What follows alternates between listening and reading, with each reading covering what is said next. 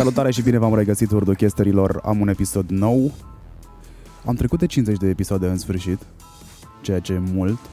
Nici eu nu mă gândeam că o să ajung la ele. Este un an deja de hurdochest aproape. Mă rog, aproape, nu deja. Prin mai o să se întâmple chestia asta. Tu de câtă vreme faci ce faci? Um, salut, eu sunt Graure, cred că se va spune asta deja în titlu, însă um, de șase ani, uite, de șase ani personalizez uh, sneakers. Ai început la 14 ani? Um, La 18, pardon. 17-18, cam așa, pe acolo. 17 ani. Da. Um, hmm. De 6 ani și nu te plictise să faci chestia asta. Sincer nu, pentru că, uite, o chestie mai puțin știută despre mine, uh, nu-mi place neapărat să pictez sau să desenez. Îmi place să improvizez și să găsesc întotdeauna modalități uh, spre a rezolva o problemă.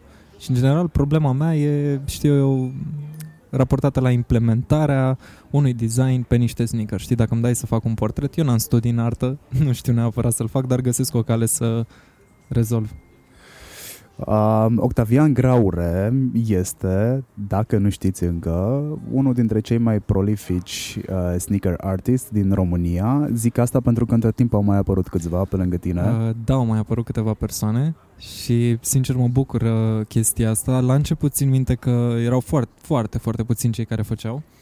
Însă uite că de-a lungul timpului tot au apărut oameni care într-adevăr fac niște chestii interesante. Uh, mă bucură cumva, mă bucură avantajul, că există acolo un avantaj, e faptul că am început cu mult timp în urmă. Mult timp în urmă, asta înseamnă că ți-a acordat avantajul primului venit? Ceva de genul, da, da. A mí mi se pare că e mai mult de atâta, pentru că tu ai un ușor mindset de antreprenor. Uh, da, ușor, uh, poate chiar uh, foarte puternic mindset de antreprenor. Cel puțin asta se vede din online și din interacțiunile puține pe care le-am mai avut noi face-to-face. Prima dată am dat de tine într-un interviu pe care l-a făcuse Robert Catai, acum vreo 2 ani de zile, cred Doi că. ani, da. da. Și mi-au fost suficiente 15 minute de ascultare cât să-i cer numărul de telefon și să te sun, să-ți propun o colaborare cu unul dintre clienții pe care îi aveam în momentul ăla. A, Eu am zis atunci că ai niște valori foarte puternice și Mulțumesc. că ești mult prea deștept pentru vârsta și generația pe care o reprezinți. Cel puțin așa te vedeam atunci ca un exponent de bază. Te-am introdus în foarte multe prezentări de ale mele când a venit vorba despre Instagram. Uh, și te-am trecut la capitolul valori. Valori cu care brandurile vor să se asocieze. Care sunt valorile tale, Graure? Ai 24 de ani. Da, nu m-aș, uh, nu m-aș arunca neapărat direct la valori. Cred că um, ar avea puțin mai mult sens și mai multă semnificație, semnificanță pentru mine să vorbesc efectiv despre lucrurile pe care le fac și fiecare să înțeleagă cumva raportat la propria ei persoană cum, uh, cum implementez eu chestiile astea, cum le pot folosi și ei, că na, fiecare e responsabil de propria lui persoană. Um, hai să încep cu o poveste, că ai uh, menționat termenul antre- antreprenor.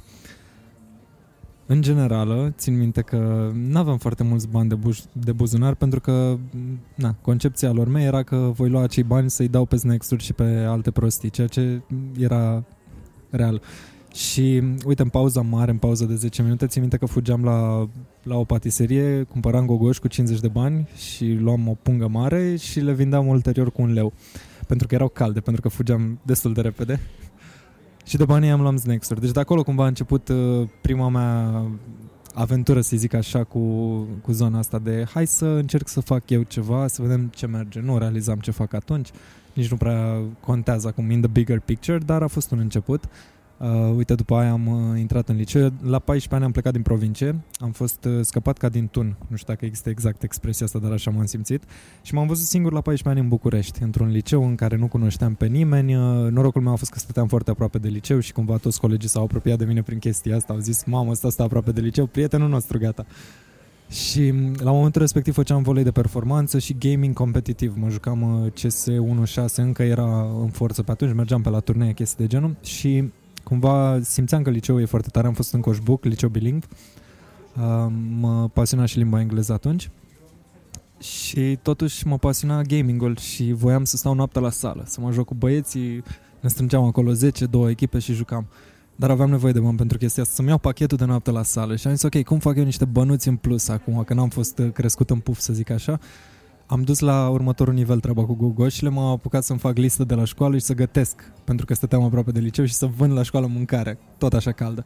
Și de acolo au venit primii bani și pe scurt după aia m-am lăsat de gaming și de volei, am început facultatea de marketing și după un an am realizat că nu e ce trebuie și m-am apucat de fel și fel de afaceri, să le zic așa. Cam asta e o poveste pe scurt, fără să ajung în zona efectivă a snicărșilor. Ce afacere mi-ai făcut în afară de asta cu mâncare? Că Horeca văd că prinde bine la orice vârstă.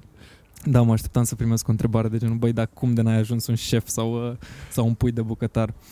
Um, următoarea afacere cred că a fost uh, momentul în care am realizat că lumea e, s-a săturat efectiv și să cumpere haine din mall. Că în general sunt cam aceleași haine peste tot și cam fiecare vrea să fie diferit.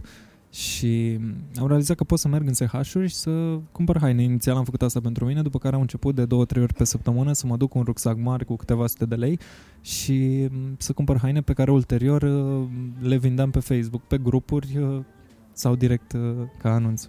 Între timp m-au apucat niște frustrări, am șters de la mine de pe profil toate fotografiile respective, dar am făcut chestia asta și la momentul respectiv, uite, începusem cumva din clasa 11 a 12 să pictez ocazional Adidas dar sunt scumpe și la momentul respectiv evident încă erau scumpe materialele pentru asta și toți bănuții îi investeam în, în vopsea. Cum ți-ai dat seama că poți să pictezi? Știu că ai în familie un artist, cel puțin un da, artist. Da, bunica mea, de acolo. Povestea a fost uh, relativ simplă, că am văzut pe net, eram pasionat, pot să, pot să dau nume de brand? Bineînțeles. Bun, eram pasionat de Vans la momentul respectiv, se găseau la Oli Gang Shop, am dat direct uh, shameless plug. Uh, și cred că în ceva mall, nu mai știu, dar se găseau foarte puține modele foarte greu, foarte scumpe în România la momentul respectiv și eram pasionat de ei, dar nu-mi permiteam să-i cumpăr și la un moment dat stând pe, stând pe net am văzut și o pereche de vanși pictată și mi-a rămas acolo în minte. După un timp am găsit niște vopsea acrilică, nu știam ce se face cu ea, știam doar de tempera atunci și am căutat pe net, bă, ce se face cu asta și am ajuns tot așa la niște de pe Pinterest, cumva la niște Adidas pictați. Și am zis, ok, în, între timp primisem o pereche de la cineva din afară, o, o rudă mi-a dusese cadou și aia a fost uh, prima pereche pe care am lucrat. Nu pot să zic că am stricat-o, dar nici frumoasă n-am făcut. N-am, uh, n-am făcut-o. Și ăla a fost uh, începutul, să zic. După standardele de acum, pentru că niciun artist cu care am vorbit vreodată nu a fost mulțumit de primul, primul produs pe care l-a făcut. E, e produs sau e artă? E puțin din ambele. E puțin din ambele, cred. Produsul există în cazul tău. Da, da. Tu îl folosești drept pânză, canvas. Da, absolut. Aici, aici e o chestie funny despre mine. Dacă mă pui să pictez un copac sau ceva pe o, pe o hârtie sau pe un canvas clasic, uh, probabil că o să scot cel mai urât copac, știi? Dacă mă pui să-l fac pe sneaker și o să iasă. O să-l fac să arate bine. Tu practic gândești sneakers all the way. Da, da. La aia mă raportez. Uh, ce caută mm, oamenii care vin să lucreze cu tine? Aici mă refer inclusiv la oamenii care vin și îți cumpără arta. Da, tot mai zi. rar în ultimul timp, din păcate, pentru că na, lucrez mai mult cu branduri mari cu, în campanii, însă o să schimb chestia asta în uh, viitorul apropiat ce, caută, ce căutau ei și ce caută de obicei, că băieții cunoști destul de bine, i-ai împărțit în două. Da, da. uh, caută ca fiecare un sentiment de unicitate care aparent poate fi cumpărată și mm, cred că de acolo, na, fiecare vrea, cum am, cum am mai spus, vrea să aibă ceva, ceva unic. Practic lucrările sunt one of one, no, în 90% din cazuri, să zic, scot aici din ecuație tot ce lucrez cu brandurile, fiecare lucrare este unică. Practic și dacă mă pui să o reproduc identic, unul că n-aș putea, doi că nu prea vreau. Um, diverse modele, de la animăluțe desenate, la fel și fel de culori, la texte, simboluri și așa mai departe. Poate chiar tatuaje, știu eu. Ai un tatuaj meaningful pentru tine, ok, îl vrei și pe sneakers, mă ocup eu de asta. Uh, brandurile ce caută la tine? Că ești în categoria influencerilor, da, ești semnat cu Global, da. de multă vreme ești semnat cu Global. Da, se ești, fac trei ani chiar. Uh, trei ani au trecut deja. Da. Mult. Uh, ești uh, în Team Galaxy de la Samsung. Da. Uh, uite, cu Samsung lucrez cel mai bine, cel mai bine și ăsta a fost uh, un produs uh, bazat pe o încredere venită din ambele părți am avut încredere că știu cu cu ce se mănâncă toată industria asta, tot ce înseamnă să lucrezi cu influencer, care e un termen care îmi place mai puțin, dar na, cred că toată lumea spune asta, toată nu lumea a auzit. cred sau... că avem un sinonim pentru asta, din păcate. Da. Um, și au realizat și în același timp că sunt capabili să, să ofere niște chestii ușor diferite de ce se vede în general pe piață. Probabil că e unul dintre foarte puținele branduri care nu au tendința asta de a merge spre overbranding, despre care cu siguranță știi că a fost uh, o tendință extraordinar de puternică în ultimii doi ani, să zic. Indiferent de domeniu de activitate, fie că te uiți la streetwear sau la alte domenii, cumva s-a căutat uh, zona asta de overbranding. Îți spuneam mai devreme de valorile pe care le ai tu și pe care, care converg la un anumit punct cu cele ale brandurilor. Cum ți-ai setat valorile astea? Aici mă refer la un cuvânt pe care îl folosesc foarte mult în podcasturi, etica muncii, o Da. ai. Uh, ai o valoare pe care o găsești mai puțin respect atât pentru oamenii care te urmăresc, care te urmăresc sunt deja fanii tăi, mai bine zis, dacă ai fani. Știu că deja ai început să fii recunoscut pe stradă, mă rog, deja de vreo 2 ani ai început să fii recunoscut Cam pe așa, stradă. da, da. Nu e un lucru mă- care îți displace. Încă, nu îmi displace, încă mă surprinde, sincer, încă sunt în punctul ăla și e, e interesant. De multe ori te vine întrebarea asta, auzi, tu ești cumva graure că am văzut că ai Adidas și alb și nu eram sigur, știi? Da, tu nu îți porți creațiile, tu le ții pe dulap. Uh, ocazional le port, dar uh, atunci când le port chiar sunt ocazii semnificative pentru mine. Hai să vedem ce valori mai ai tu și sunt appealing pentru branduri. Eu Seriozitatea. Am plecat, am plecat de la o chestie destul de simplă pentru mine și bazată, cred că pe, nu știu dacă poate fi numit uh, egoism inițial, mă gândeam, mă, eu cum aș vrea să fiu tratat, cum aș vrea să fie un produs pentru care investesc ceva, cum aș vrea efectiv să fie produsul ăla și cum aș vrea să interacționez cu omul ăla. Adică tot, de la producție până la customer service, în măsura în care se poate face, aș fi vrut să fie la un nivel extraordinar de înalt, să știu că toată lumea e, e fericită la finalul zilei. Și cumva de acolo a plecat, din respect, din uh, faptul că am realizat că, mă, fără oameni, fără oameni din jur, tu nu, nu ești nimic. Dacă n-ar fi oameni în jur, ce ai face, știi? Indiferent de ceea ce crezi. Ok, poate ești tu vreun filozof de ăsta care se hrănește cu propriile lui gânduri, dar uh, până acolo e, e un drum lung și un realism de care ne mai lovim. Îți amintești primul brand care a venit la tine? Și primul proiect pe care l-ai avut? Primul proiect uh, mare pe care l-am avut a fost cu o companie care voia să promoveze niște produse la un festival. Asta se făcea prin, uh, nu știu cum, prin niște persoane care distribuiau produsul la, la, în zona festivalului și voiau ceva de genul 56 de perechi personalizate. Eu pe vremea aia stăteam, uh, stăteam în regie că mi-am dorit foarte mult să văd cum e viața de cămin. Nu regret nimic, dar nu aș mai face. Um, și au vrut 56 de perechi uh, pe care le-am făcut oamenii să le poarte acolo, știi, la, la acel festival. Aia a fost prima mea interacțiune cu un brand. Și am fost surprins și am realizat, ok, se pot face foarte multe chestii în zona asta, chestii care să fie clar văzute. În momentul în care mergi la un festival cu mii, zeci de mii de oameni și sunt 50 și ceva de persoane care îți poartă lucrările, sunt șanse destul de mari să fie remarcate. Ai și tu o problemă cu, sau cel puțin ai avut o problemă cu încrederea în tine? Ai lucrat o vreme fără bani, a venit o persoană la tine și ți-a spus îți dau bani, fă-mi Da, da, da. asta, atunci ai început să vezi potențialul. Uh, Prima investiție pe care tu ai avut-o a fost de 100 de euro, bani primiți Da. de la părinți. Da. O investiție în niște marcare ca, cu care puteam colora doar material textil. Dar tu nu te-ai gândit din prima că poți face bani din chestia nu m-am asta, gândit, a fost nu. un Asta hobby. Era un, uh, da, era un hobby care, prin care simțeam eu că, că fac ceva interesant.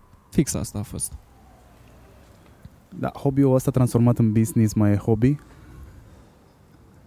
Mai ai timp să te ocupi de hobby? Da, mai am, uh, o să le zic clar, nebuniile mele pe care le fac din când în când, alea nu văd niciodată lumina internetului sau chestii de genul. Le fac pentru mine, le țin acolo uh, într-o cutie, poate sau la vedere, dar uh, sunt lucruri pe care le fac în continuare doar pentru mine și doar ca să-mi demonstrez mie anumite chestii, că încă simt nevoia asta, n-am de ce să mă ascund după deget. Și totuși să experimentez în continuare, pentru că ajungi într-un punct după șase ani în care lucrezi într-un domeniu și faci același lucru, în care s- sunt puține chestii pe care nu le-ai încercat deja.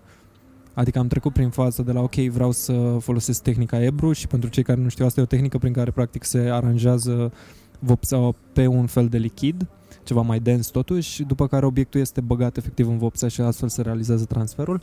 Deci de la tehnica asta Ebru până la a pune nisip, efectiv nisip de pe un șantier pe pantofi sport, până la, știu eu, iarbă artificială lipită pe pantofi. Am făcut și pictură normală pe ei, de toate.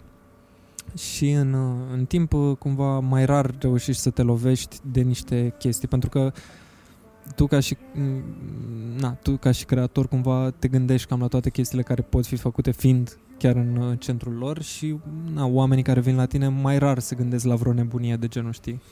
Pentru că dacă nu vezi, în general, nu știi că există și nu ai de unde să știi. De ce nu-ți place termenul influencer? Uh, nu, nu cred că e neapărat faptul că nu-mi place, cât că e folosit atât de des în atât de multe contexte greșite, știi?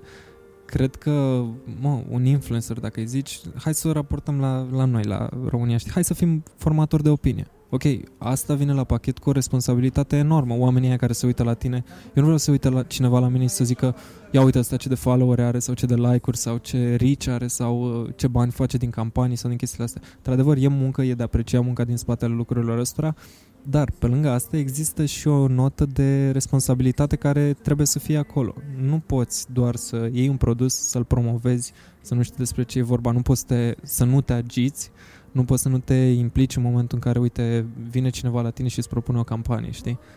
Nu vrei să ajungi să vinzi totul de la saltele până la pate și mai știu eu ce, uh, fără ca tu să crezi într-un produs. Pentru că uh, asta e o chestie ce se vede și totuși uh, nu e luată chiar așa în serios. Oamenii își pierd încrederea într-un om care doar pentru un venit propriu promovează tot ce pică pe mână. Nu așa funcționează.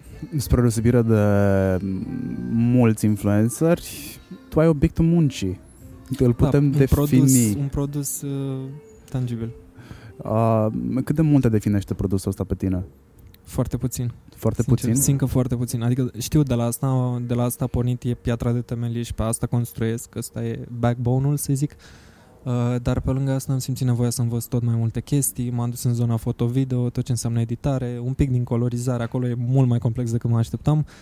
Uh, nu știu, îmi place, uite, spre exemplu, cu Samsung uneori gândesc eu campaniile de la cum, cum ne gândim să facem până la hai să facem implementarea propriu-zisă și ăsta e un avantaj foarte puternic, pentru că, uite, hai să ne întoarcem un pic la toată discuția asta cu influenceri și de unde a plecat Uh, brandurile au văzut și mm, sper eu că încă realizează că în momentul în care tu faci un ad, un, o reclamă și o dai la TV, omul ce face? Pune mâna, asta e o chestie am auzit la Gary V, cred, Uh, pune una pe telefon în secunda 2, adică atenția lui se, e distribuită în altă parte. Bun. După chestia asta a urmat, hai să facem reclame în online, că acolo sunt oameni. Ok, facem reclame în online, dar sunt un pic prea generalizate și dacă le facem pe o nișă, sunt prea nișate. Hai să găsim niște oameni care știu ce, ce așteaptă publicul de la ei. Ok, ajungem la influencer, micro-influencer, macro-influencer. Hai să lăsăm pe omul ăla să ne facă el campaniile cum crede, pentru că știe deja ce audiența lui dorește să vadă și ce poate să digere până la urmă, că poți să digeri o campanie bine făcută, o promovare bine făcută, dacă e făcută așa cum te aștepți să vezi de la omul respectiv. Și în momentul de față simt, nu știu cum e în afară, nu o să zic că bă, în afară e altfel, dar uh, simt cum în România se merge pe principiu, ok, ai mulți valori? Bine, te plătim atâta să ne promovezi produsul. Nu mai contează dacă tu nu te, nu te legi deloc de produsul ăla, nu mai contează dacă îl promovezi în stilul tău propriu, pentru că asta mi se pare o chestie foarte importantă contează doar să-l promovezi. Și asta e o problemă pe care, care întâi de toate vine de la branduri, pentru că brandurile cer chestia asta, clientul efectiv cere chestia asta, agenția se ocupă că ăsta e jobul ei și omul de la capăt, influencerul, face că, na. Câte campanii refuzi într-o lună? Sincer, campanii sunt, uh, sunt, sunt mai puține oportunități de campanii în ultimul timp pentru că am refuzat și nu am refuzat la modul neapărat uh, spune la modul frumos, știi? Am refuzat, dar am spus și de ce am refuzat, știi? Și mulți oameni se lovesc de chestia asta, aulor, ne-a dat cu adevărul în cap, nu ne place adevărul, știi? Și de multe ori nu se mai întorc, ceea ce pe mine nu mă afectează, pentru că știu că ceea ce încerc să construiesc și să fac e o chestie de lungă durată, nu mă interesează un beneficiu de moment, hai să fac acum să câștig ceva, dar poate peste 5 ani să nu mai fiu relevant în piață. Nu asta mă interesează. Tu ai sunt, devenit... Sunt uh, câteva branduri cu care lucrez, uh, menționez din nou Samsung, cu care lucrez într-un anume fel și de asta merge. Tu ai devenit uh, cunoscut sau influencer uh, datorită mm, contului de Instagram. Acolo Uh, te-a da. descoperit lumea pe tine. Da, da, da, da, da. Cum ai învățat să folosești platforma asta? Pentru că o folosești studiindu-te Da. mai bine ca mulți, mulți da, oameni și care totuși se n-am ocupă cu neapărat asta. cele mai mari, uh, cele mai mari cifre, dar din nou nu asta mă, nu asta mă Ai interesează. engagement foarte mare. Nu ne referim la Da. uh, numărul de oameni care te urmăresc, ne referim la engagement aici și la conținutul pe care îl produci. Ai o disciplină în conținutul Da. ăla pe care îl produci. Pentru mine o fotografie făcută tamnesam, chit că e adică indiferent de context, nu e suficient de bună pentru Instagram. Asta ține de fiecare, de modul în care fiecare alege să-și distribuie conținutul și calitatea la care vrea să-l distribuie. Uh, poți să folosești o fotografie făcută cu telefonul și una cu o cameră de câteva mii de euro. În momentul în care tu ai bun simț din punct de vedere al unui stil de editare, al unui caption pe care îl folosești, copiul na, care este acolo, uh, se simte chestia asta și oamenii apreciază. Oamenii care au puterea de a aprecia o vor face. Uh, cam la asta se rezumă pentru mine și referitor, uite, la calitatea efectivă a conținutului, mie îmi place mereu să dau mai mult decât uh, ar trebui în ghilimele, știi? Mai mult decât mi se cere. Pentru că realizez că poate peste câțiva ani uh, na, se va urma un alt trend în care oamenii care caută cu adevărat calitatea și nu doar niște cifre. Și totuși revenind, așa că m-ai întrebat și am sărit în altă parte, mie stilul meu caracteristic în general uh, fug uh, pe câmpii. M-ai întrebat cum am învățat să folosesc social, internetul până la urmă. Uh, am pornit de la Facebook, unde am făcut niște banuți uh, și de unde mi-am postat primele lucrări. La Instagram, cred că din 2013, ceva de genul, sunt pe Instagram. Tot așa am postat și a fost surprinzător să am 4-500 de like-uri la o postare. Adică acum am 6, 7, 8 mii la ale bune. Și atunci n-aveam nimic similar cu ce acum.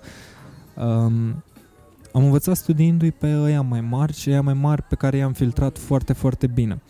Uh, nu neapărat din domeniu, că pe zona asta de sneaker art, pe ce fac eu, sunt foarte puțini care realizează importanța unei fotografii bine, produs, uh, bine făcute, pentru că tu ai un produs, e interesul tău să-l promovezi cât mai bine într-o manieră în care să fie appealing, știi? Dacă e mișto el, pantoful, sport, dacă arată bine, fă să arate de 5 ori mai bine. Nu zic să editezi cum arată pantoful, dar lumina în care îl pui, cum îl prezinți efectiv.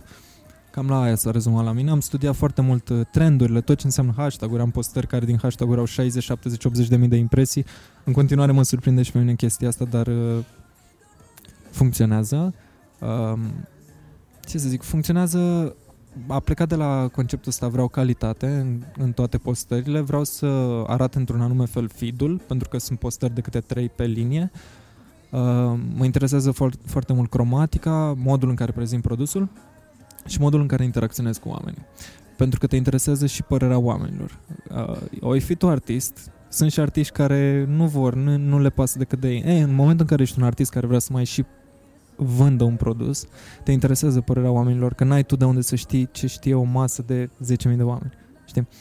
Uh, și aici e, e destul de greu, că dai, dai într-un ego. Creezi pentru mine sau creezi pentru audiență? Nu, creezi și pentru tine, creezi și pentru audiență și din când în când mai creezi doar pentru tine. Audiența nu ar trebui să fii tu, de fapt, adică audiența să fie ca tine, că dacă ne strângem într-un grup de prieteni și rămânem prieteni mulți ani, înseamnă că avem niște idei care se Ave- suprapun. Avem niște valori comune, da, dar la Exact. finalul zilei, dacă tragi linie, uh, nu ai cum să ai, să ai niște așteptări fix într-un fel de la o persoană. Asta e o chestie pe care am învățat-o foarte greu. Dacă eu te pun pe tine să, știu, să ridici o ceașcă și să o pui undeva, eu n-am certitudinea că tu o vei pune fix unde aș pune eu, știi? Cumva ă, asta e ideea de bază de la care pleci și pe care mă încerc să mă mulez și eu tot mai mult. Să realizez că fiecare gândește diferit și vede lucrurile diferit și că până la urmă are alte așteptări. Nu, ce înțeleg eu este că ești ușor rigid în ceea ce înseamnă creație. Rigiditatea asta nu e specifică creatorilor, artiștilor.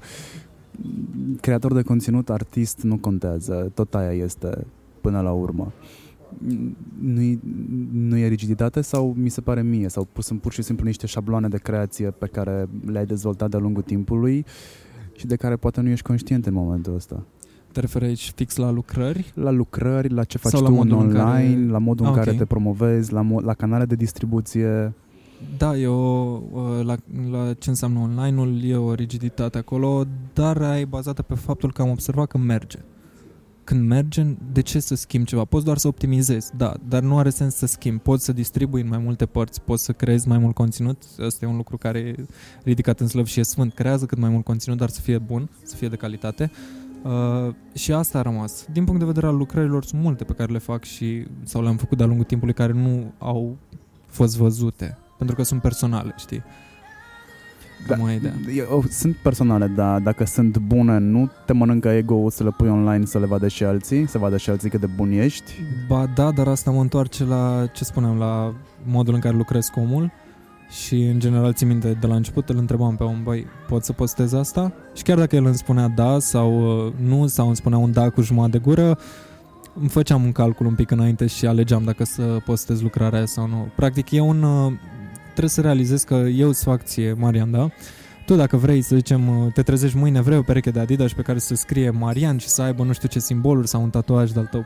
Poate că nu e cea mai bună idee să-i dau unui om pe care îl cheamă Andrei să vadă o fotografie cu niște Adidas pe care scrie Marian, știi?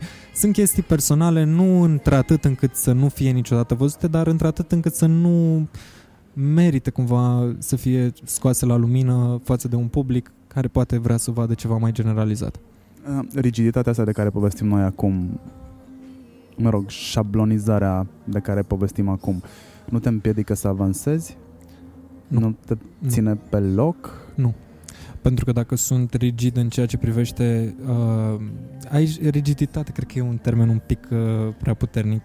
Să zic, am, am un mindset și un fel în care folosesc social media care îmi permite să fac destul de multe chestii care la finalul zilei cumva se rezumă tot la punctul din care am plecat.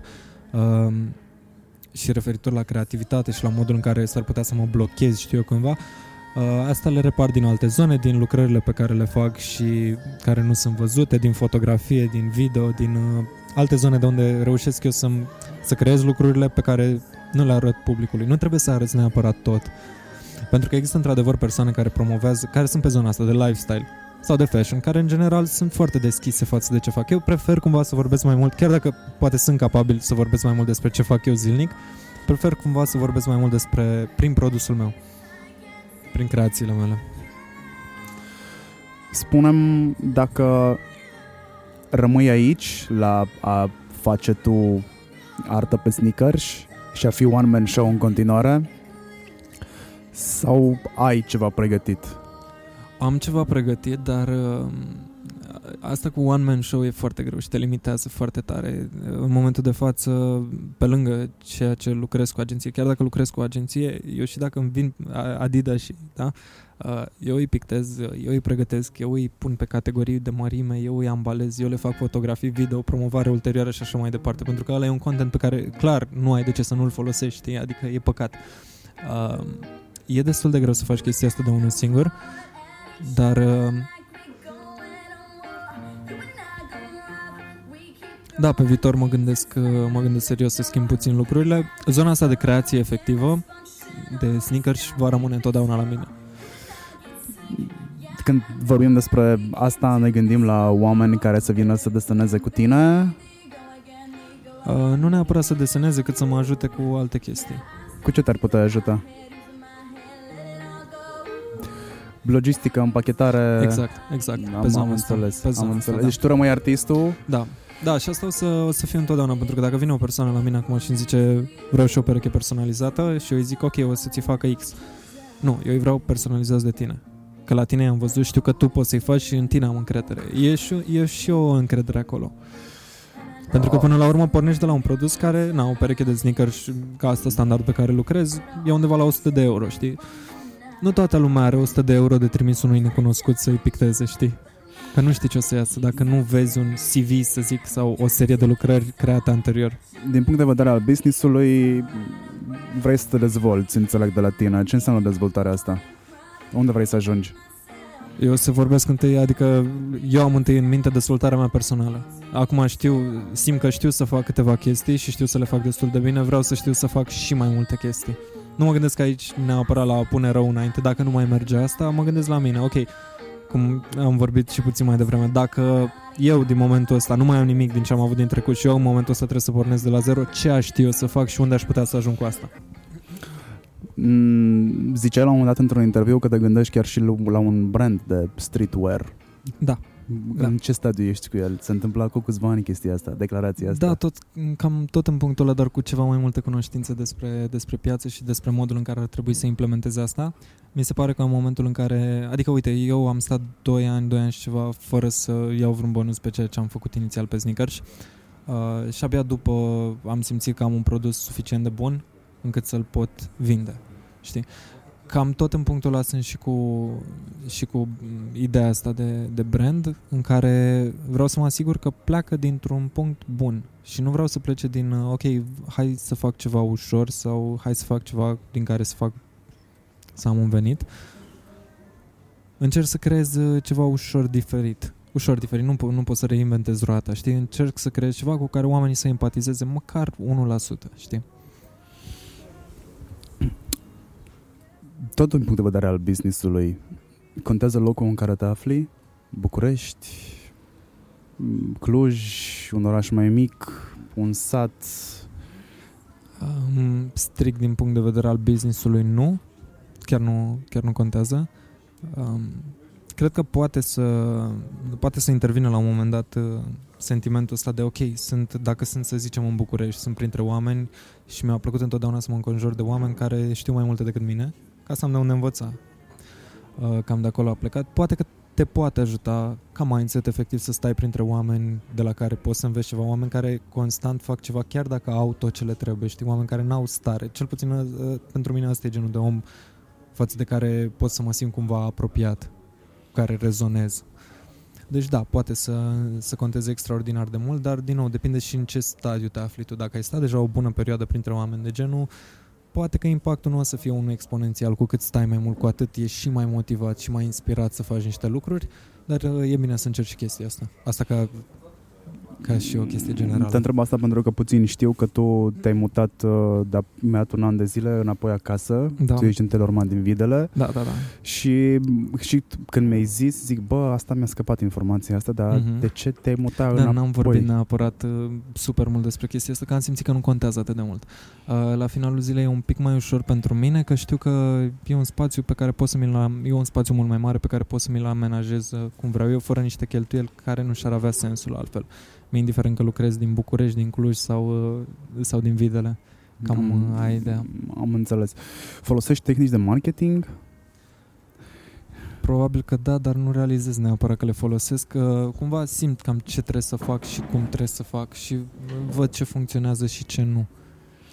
Cam am, acolo. Sunt am sigur o, că folosesc. Sunt am, sigur. am o curiozitate. Uh, pe care nu prea am cu cine să o discut. Când, când au ajuns pantofii sport, sneakers și să fie statut social, să reprezinte statut social? Hai să povestim puțin despre cultura în care tu te afli și wow. pe urma, de pe urma căreia tu îți câștigi existența. La noi, cu adevărat, cred că acum undeva la 5 ani, ceva de genul, 4-5 ani a fost, a fost nebunia când tot mai multe branduri de sneakers s-au lansat pe piață Uh, tot mai multe persoane au început să poartă. Uite, spre exemplu, ASICS, până cu vreo 3 ani, nu prea vedeai oameni cu ASICS în picioare, sau Diadora, Jesus, nu. Nu exista. Exista Vans, care a fost o nebunie, mai existau câteva modele de la Nike, uh, clasicii 90-95 uh, erau pe acolo, uh, dar cam atât și oamenii se uită, să știi, la, la încălțările pe care le ai. Uh, nu cred că nu cred că e neapărat corect, uite, corect din punctul meu de vedere să te uiți și aici fac o afirmație pe care poate că n-ar trebui, dar o voi face oricum. Nu cred că e neapărat necesar să te uiți la un om la ce poartă și cât de flash și flash este, pentru că din experiență am învățat că oamenii care, că ne raportăm la statutul social, dar la ce ai și ce știi să faci, mai puțin. Uh, dar la ce ai? Din experiență, oamenii care chiar au bani, știi, care chiar sunt bine de tot, Mă, pe aia nu-i vezi super flash, știi? Nu-i vezi că au uh, mari branduri pe ei și logo mare să se vadă și așa. Nu, le place să stea puțin mai mult sub radar. Deci poate că plecăm de la, o, de la un mediu dintre ăsta fals, știi? Care ne cumpărăm niște lucruri uh, scumpe pe care la finalul zilei, dacă stăm să ne gândim, nu ni le permitem neapărat, raportat la imaginea un pic mai mare, uh, și totuși o facem doar pentru a impresiona pe cineva care o să ajungă acasă și nu o să ne mai țină minte. Da, aici vorbim deja, ok, lăsând la o parte show-off-ul, Mhm. Uh, Mi-amintesc că Bogdan Buta zicea într-un interviu, care este, uh, Bogdan Buta este fashion stylist, uh, zicea că mm, pantoful sport a ajuns să fie un Rolex, te uiți la el, vezi cât a costat, îți dai seama cât a costat și știi cam ce hram poartă persoana care îi are în picioare. Lăsând asta la o parte și nu cred că greșește cu mult pentru că eu, prin discuțiile pe care le-am cu, cu băiatul meu, cu Mark despre sneaker și despre mm, curentul ăsta, am început să mă uit și eu la încălțămintea copiilor Mhm. și cifrez media încălțăminții, încălțămintei undeva la 200 de euro am observat, Ok. lăsând, lăsând uh, restul outfitului. Da, da, da. Dacă te apuci și iei un copil de 16 ani în momentul ăsta, care face parte din middle class, Da, cam pe acolo. uh, s-ar putea să ajungi la undeva 400-500 de euro din cap până în picioare. Da, da. Lejer. Lejer. Da, este și o adicție. Este asta cu sneaker și este. Am trecut și eu prin ea. De fapt, încă am Eu vreo o 40 de traversez. perechi acasă. Uh, dar uite, eu port 3 sau 4 perechi ceva de genul constant și din când în când mai alternez, mai au câte o ediție de asta, o colaborare, o ediție limitată, ceva de genul... Uh, dar în rest, nu, nu simt neapărat să fac chestia asta. Port Air Force alb clasic, știi, nici măcar pictat. Adică nu se ridică atât de sus ca ce vezi la alții, știi? Uh, Astăzi, înainte să mă întâlnesc cu tine, am deschis dulapul și m-am uitat să văd ce au în picioare. Că zic, bă, nu pot să vin Ai cu observat orice... că în ultimul timp, de fapt nu știu cum a fost înainte, dar o să zic cum, a, cum am văzut-o eu, uh, o ținută pornește cumva de la încălțări. De- Deci asta am observat. Nu știu, acum probabil că cine e pe, pe fashion cu adevărat știe uh, care au fost tendințele și cum s-a comportat omul până acum, uh, dar eu asta simt la mine, asta am început să observ. Asta fac și eu. Îmi iau, uh, îmi iau pantaloni, tricouri, uh, gegi în funcție de ce am în dulap acasă la capitolul încălțăminte. E clar, o, o, o pereche de încălțăminte o pot purta la niște pantaloni mai largi, una la pantaloni mai strâmți pe gambă. Uh, Dacă trebuie să stai mult pe drumuri, poate ți ceva mai confortabil. Exact, Dacă trebuie să exact, conduci, poate ți altceva. exact, exact. Uh, Da. Da. Nu mai vorbim de mersul la antrenamente, pentru că e o chestie pe care o observ acolo și e big no-no. Există o diferență foarte mare între streetwear da. și gymwear. Da, Adică sportswear, n- zona Exact, exact. În mod normal ar trebui să îți iei în picioare uh, încălțăminte adecvată tipului de exercițiu pe care îl faci în Da, ziua absolut, respectivă. absolut, da. Talpa nu trebuie să fie foarte moale dacă Da. tu, spre exemplu, te antrenezi pentru picioare. Dacă uh, acolo trebuie, vanșii sunt ok. Mhm. Uh, chiar conversi pe care eu nu îi suport. Mhm. Uh, Conversi nu îi suport Da, pentru nici eu, avem un lucru în comun aici. da, mă rog, dacă stăm la discuții, cu siguranță avem mai multe lucruri în comun. Dar uh, observ că, da, sunt show-off, îmi permit încălțămintea asta de 200 de euro. Dacă pot să-i o trimit și lui Graura să mă înfrumusețeze, deja i-a crescut uh, valoarea. Da. Uh, simți că oamenii pun preț pe munca ta Nu știu, nu știu cum să explic asta. Se simte, pur și simplu o simți. O simți și din modul în care vorbesc cu tine. Sunt, sunt și aia care, într-adevăr, doar vor uh, ceva pictat, știi? Tu ești la care pictează Adidas și ok, nu. Tu ești la care îmi face ceva ce eu chiar îmi doresc pe Adidas și care chiar înseamnă ceva pentru mine. Acolo se simte, știi? Nike are undeva la 400 de designeri angajați constant. Ești tu cel cu numărul 401, Nu neoficial? Cred. Mm, uh, a, credeam că mă vei întreba dacă mi-aș dori să fiu. Știu că nu ți-ai dorit să fii. Probabil că Sau ți-ai schimbat Proba- cândva probabil părerea? că sunt, probabil că sunt, fără să îmi doresc. Uite, e o chestie interesantă și probabil că a existat de mai multă vreme. Uh, Sunt la curent cu tot ce se întâmplă pe zona asta de custom, de sneaker, artwork și așa mai departe și tot văd branduri care se inspiră de la sneaker artiști. Și nu e unul, și nu e o greșeală, și nu e, nu e o inspirație care, hai că parcă seamănă, nu, e aproape unul la unul cu ce a făcut o altă persoană. Deci da, da, există influențe foarte puternice din zona asta în care oamenii își personalizează sneaker și au fost anumite modele de pantofi de-a lungul timpului care, spre exemplu, nu mai știu exact ce brand a fost, uh, dacă a fost Adidas cu un model uh, Stan Smith sau Superstar sau știu eu, Nike cu Air Force One, a fost un model lansat la pachet cu niște carioși cu care ți puteai uh, colora. Cred că a fost de la Adidas ceva totuși. Adică s-a, s-a perceput încă de la bun început uh, toată nebunia asta. Și cu Vans era un trend în, uh, în America la un moment dat, au acel model checkerboard. E, oamenii care nu și-l găseau pe ăla își făceau ei la școală, știi, cu marcare sau cei care își găseau și umpleau spațiile albe din checkerboard cu markerul. Practic Chestii ce de genul. făceam noi în anii 90 la școală, când ne scriam pe ghiuzdan coperte de caiet uh, ne scriam cu carioca numele trupelor favorite, desenam, copiam Da, da, da. multe desene. Deci aia Eu se zic, da, n-am prins școala în 90, dar Noi fiind școala în 90, cred că se întâmpla chiar și prin 2000. Mă rog, chiar nu mai contează. Those were the days, pe de altă parte, pentru unii dintre noi. Eu am început să port și să devin sneaker addict de vreo 3 ani de când mi-am schimbat stilul vestimentar radical. Mă rog, de când m-am schimbat eu radical, în bine, bineînțeles, că n-am cum să mă schimb în, în rău. Dar-ți plac ai mei? da, îmi plac. Nu sunt, uh, nu sunt neapărat mare adept, al, mare iubitor al brandului, dar da, sunt uh, cel puțin interesanți. Îmi plac. Nu i-aș purta, dar îmi plac. Îmi place să-i văd la altcineva. La mine nu. Sunt foarte greu de asortat. Da, Sunt îmi ușor imaginez. butucănoși. Sunt niște, nu avem video, dar sunt niște pantofi sport albi uh, mid, adică un Da, fel sunt de niște gheată Jordans, și au da. niște pete de culoare pe talpă. Da. Mai multe culori. Deci da, sunt greu de, greu de asortat, Sunt- dar sunt nu greu nu de să ai asortat. neapărat să-i asortezi. Trebuie să fie, am observat o chestie, nu contează cum te îmbraci în sus, că ăștia merg la orice, Exact. frate. La Exact, orice da, și da. dacă sunt cât mai flashy, uh, eram în sala de antrenamente și mi-am dat seama că nu mi-am schimbat uh, încălțămintea pentru exercițiul pe care Mhm. urma să-l fac și aveam niște, uh, de la Adidas, aveam tub Ok, da. și sunt roșii, cap, coadă și eram îmbrăcat în negru, din cap până în picioare și ei erau roșii. Exact. exact. Eram super flashy în toată sala și toată lumea s-a de multe uitat ori după se, mine. Da, da, da, da, da, exact. De multe ori se face chestia asta și la mine observ. Eu de obicei, mă, eu am tricouri albe, negre, gri.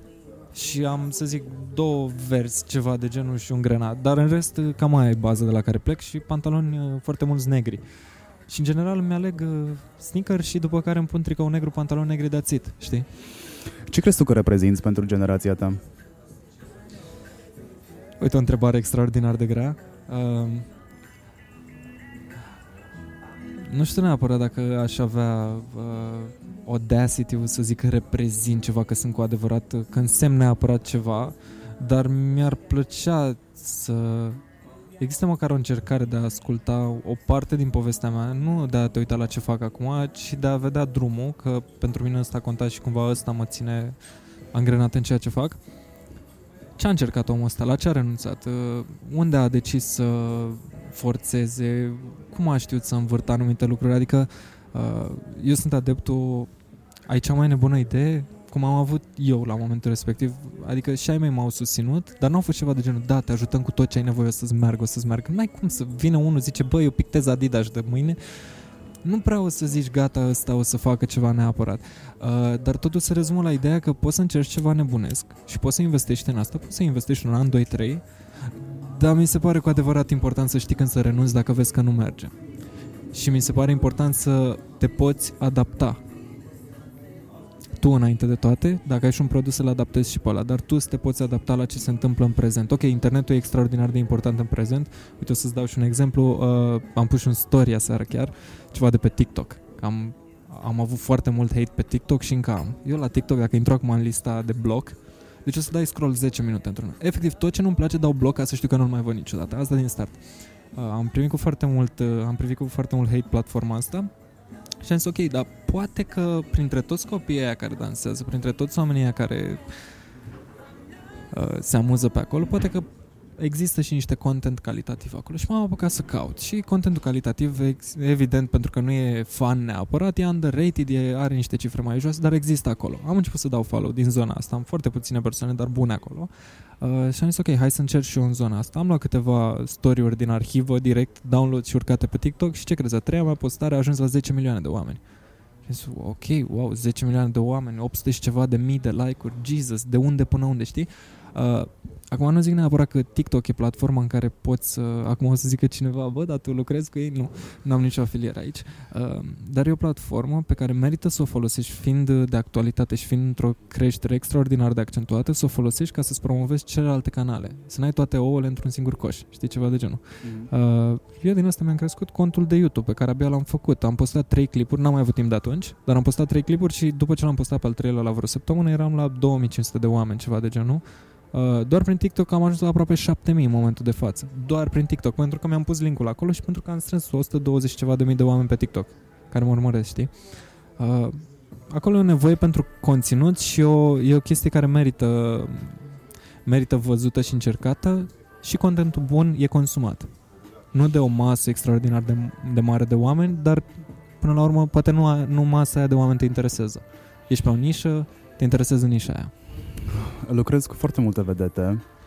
Primești foarte multe solicitări pentru vedete. Um, l-ai încălțat inclusiv pe Z. Da. La un festival.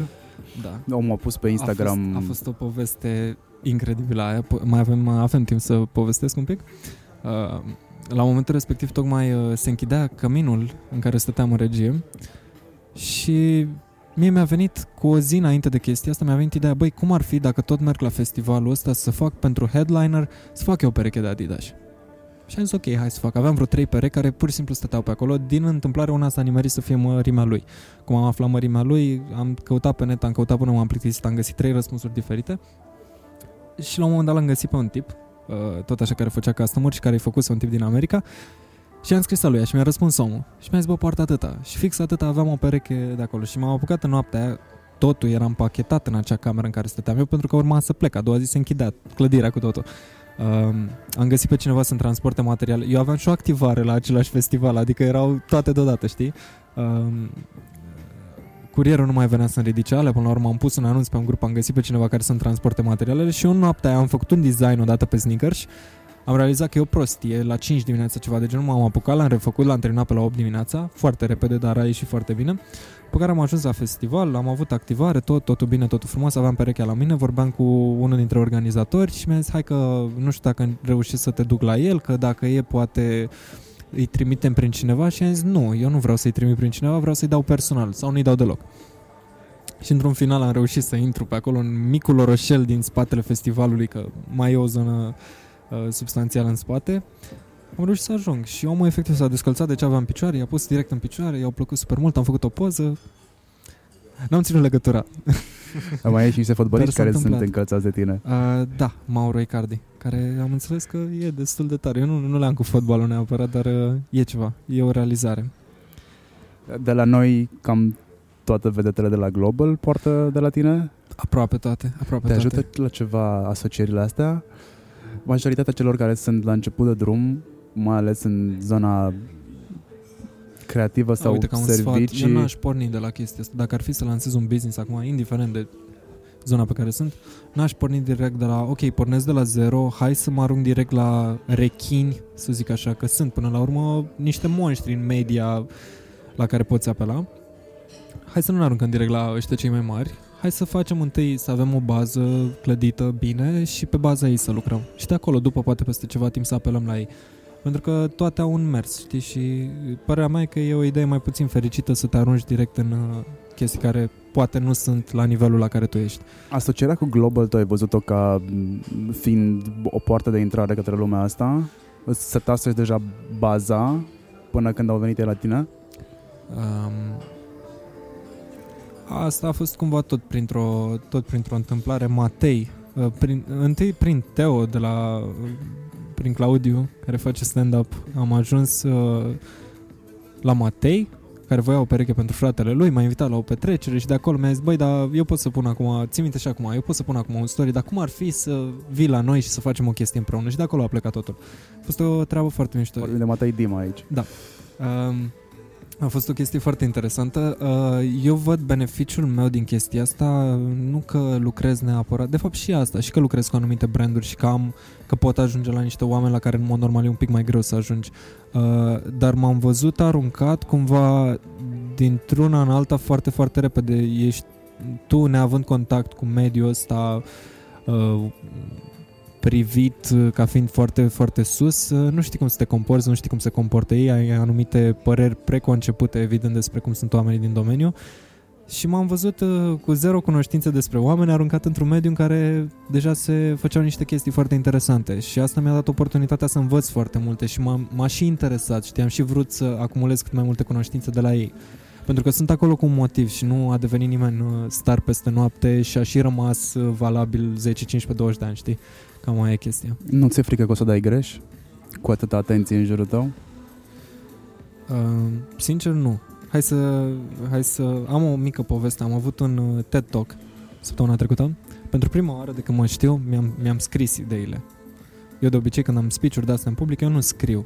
Mă duc acolo, știu cam despre ce o să vorbesc și aleg cumva să interacționez cu publicul, din nou ca să văd ce vor să afle și ei. Uh, pentru TED Talk ăsta mi-am scris și la final am realizat că am zis uh, doar vreo, vreo 70% din ce voiam eu să zic și restul m-am dus pe câmpii.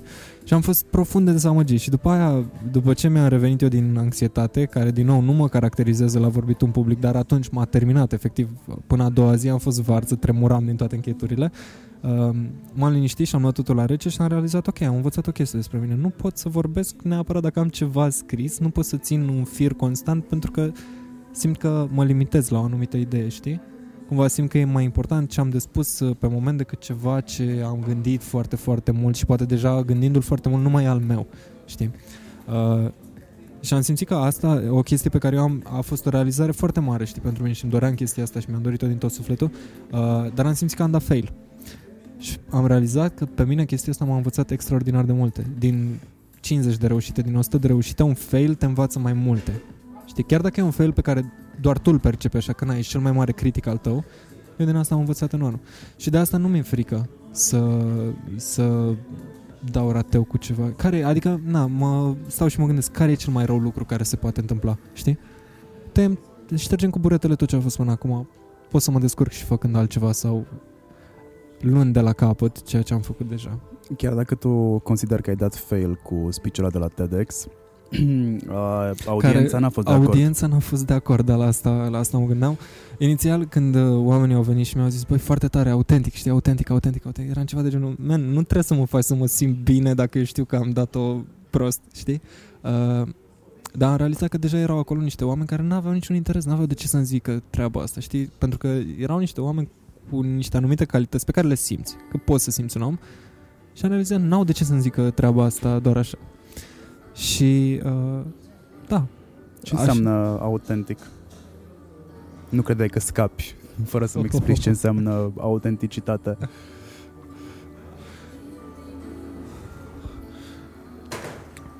Uh, uite, pentru mine, cred că hai să văd cum îmi construiesc ideea asta, să dau un răspuns uh, cât mai concret.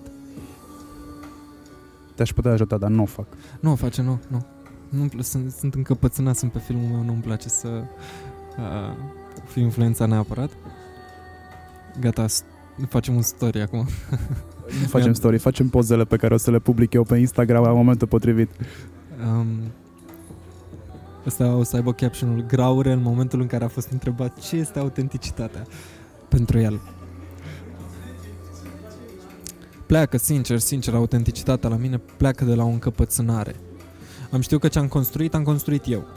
N-a venit nimeni să-mi zică, uite așa, și dacă ar fi venit să-mi spună cineva, uite așa se face, nu aș fi, nu aș fi ascultat, că sunt genul de om căruia îi place întâi să dea cu capul și după aia să realizeze niște chestii.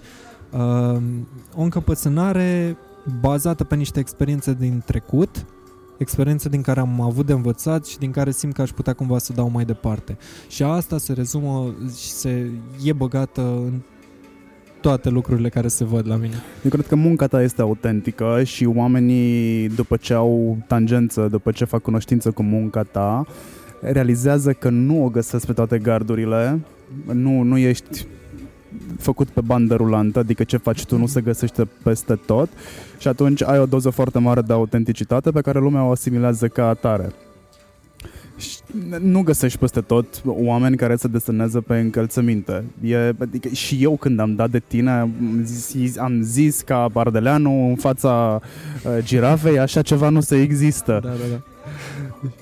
Știi, și bine, primele întrebări au fost bine și pe ăștia cum îi speli, dacă îi speli. Da, da, da. Asta uh, e întrebare comună. Asta e cea Dar mai... nu se ia la spălat? Păi dacă am muncit vreo 20 de ore pe ei, ideal ar fi să nu se ia când ai cu apă, știi? Uh, da. Încerc, ai... să, încerc să fac cât mai multe chestii care să să conteze cât de cât. Știi, cât de cât, că nu pot să mă arunc și să zic că tot ce fac eu vreau să fie meaningful și să conteze. Nu, nu trăiesc în idealismul ăla. Ai dezamăgit până acum pe cineva? Din punct de vedere business. Cum vrei tu? Personal, business? Uh, pe business nu cred. Chiar nu cred pentru că mă simt, mă simt eu foarte prost dacă simt că ceva nu iese bine, știi? Sunt, adică nu contează că e o persoană foarte cunoscută sau că stau și mă gândesc la persoanele cu care lucram înainte să intru în global, știi? N-a contat niciodată chestia asta, n-am putut să diferențiez a, tu ești mega cunoscut și tu ești un om oarecare, știi? Pentru că și eu mă simt în continuare la fel, adică merg pe stradă, nu mă aștept să ridice nimeni o statuie că uite ce fac eu, știi? Sau chestii de asta.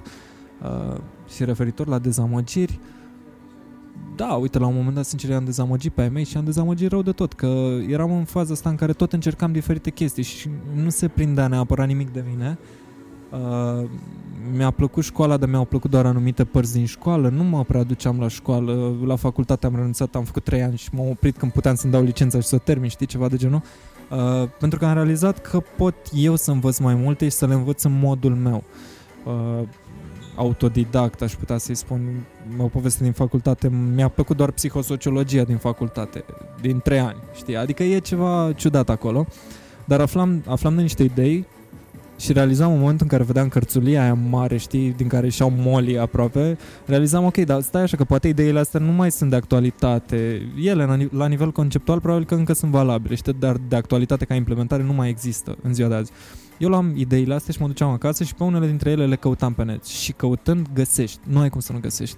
Știi anumite chestii din care înveți. Eu în tot parcursul ăsta al meu de a încerca și a face ceva pentru mine, am construit ceva până la urmă. Da, am dezamăgit oameni din jurul meu. Că se așteptau... Uh, oamenii au așteptări de la tine. Și trăim într-o perioadă în care cumva așteptările sunt ceva așteptat, să zic, știi? ceea ce nu e neapărat uh, o idee bună, dar nu e nici ceva ce poate fi bătut cu așa ușurință, știi? E greu să nu ai așteptări de la oameni. Și din asta am plecat, din asta am plecat, dar în timp am reușit să demonstrez, n-a fost chestia că îți arăt eu că pot și îți arăt eu că se poate, nu, a fost chestia asta, îți arăt că, că eu chiar muncesc și că eu chiar încerc să fac ceva bun. Fie că e pentru mine, pentru tine, pentru altul, nu... Asta contează mai puțin, știi? Ești mulțumit cu nivelul la care ai ajuns? Ți l-ai imaginat vreodată pe ăsta sau e mai mult decât ți-ai fi imaginat? Absolut deloc. Eu aș, mi-ar fi plăcut să lucrez în publicitate înainte să, să mă duc la marketing. A fost foarte din scurt. Am înțeles că era un examen la publicitate și de-aia nu m-am dus la publicitate. Și probabil că l-aș fi luat. Era și ceva de gramatică, dacă nu mă înșel. Uh, sunt ok cu româna, știi, pot să, pot să vorbesc destul de bine, dar uh, m-am simțit eu atunci speriat și nu mi-a plăcut gramatica neapărat la modul ăla, știi, când, când eram în liceu. Uh, și n-am dat. Și m-am dus la marketing. Am zis, ok, care e o chestie apropiată de asta? Păi marketing. Poate că de acolo aș putea să plec în publicitate. Asta mi imaginam eu cumva că o să fac. Uh, spre zona asta cred că m-aș fi dus. Și dacă ar fi să mă întreb dacă am vreun regret, nu. Chiar nu. Absolut deloc și n-aș, n-aș schimba mai nimic pentru că și acele mici rateuri pe care le-am avut, rateuri mă refer aici la momente în care ar fi trebuit să zic nu, în care eu am zis da, știi? Cam la asta.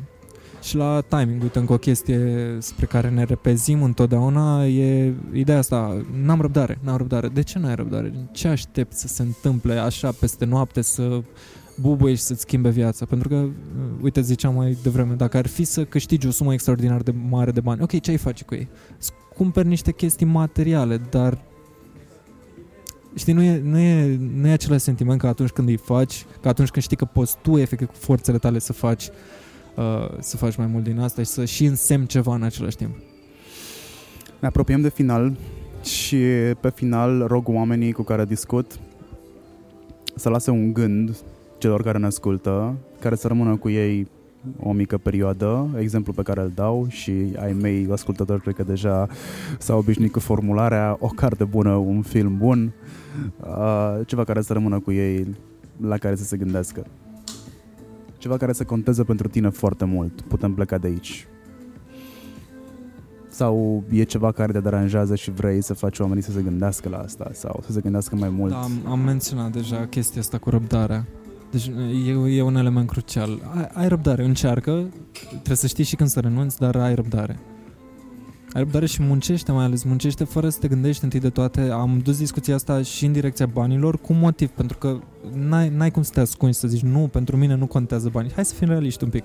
Contează, dar întâi de toate trebuie să conteze altceva, să faci ce faci cu pasiune, să fii tu fericit cu ceea ce faci. Dacă mai faci și bani din asta, ok. Dacă nu, încearcă să faci bani din altceva. God knows. Știi, nu, nu e relevantă chestia asta. Dar ai răbdare, investește în tine, să te înveți tu pe tine să faci niște chestii, să le faci într-un mod care ți-e tipic ție, pentru că asta cumva te va, îți va aduce o răsplată spirituală, știi?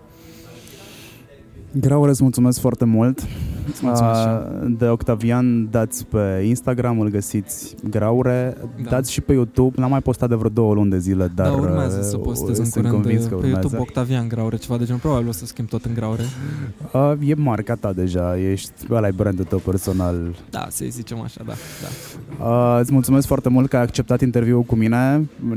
Încercăm să ne întâlnim, cred că de vreo un an de zile. Da, da. și îmi pare rău, sincer, că n-am făcut asta mai devreme, deși în același timp poate că în ultimul an, de fapt eu sunt sigur că eu personal în ultimul an m-am schimbat foarte tare și poate discuția a fost, uh, sper eu, la alt nivel decât ar fi fost în urmă cu un an. A fost cu siguranță și îți mulțumesc foarte mult pentru deschidere și pentru că um, mai lăsat să scot la tine și altceva față de ceea ce ai spus până, până acum. Uh, vă vă mulțumesc că ați ascultat uh, până aici. Sunt peste 60 de minute în care am stat împreună. Dacă aveți ceva de zis, dați feedback, rețele de socializare, știți unde mă găsiți. Uh, v-am zis unde îl găsiți pe Octavian. Mergeți și pe Apple Podcast și pe Spotify și pe celelalte rețele pe unde voi ascultați. Dați subscribe, follow, lăsați uh, comentarii. Ajută conținutul ăsta să fie relevant pentru algoritm, să-l dea mai departe, să afle și alții de el. Dacă ați învățat ceva bun după interviul ăsta și cu siguranță ați învățat, dați și voi mai departe să afle alții în story-uri, în Facebook, pe unde vă faceți voi viețile. Vă mulțumesc foarte mult pentru atenția pe care mi-ați acordat-o și dacă sunteți în trafic, drumuri bune, dacă sunteți acasă, spor la, nu știu, probabil curățenie, că am înțeles că asta fac oamenii când ascultă podcasturi mai nou. fac curățenie sau, sau, sau lucrează. Sau gătesc. Poate. Sau gătesc, da, sau gătesc. Salutare!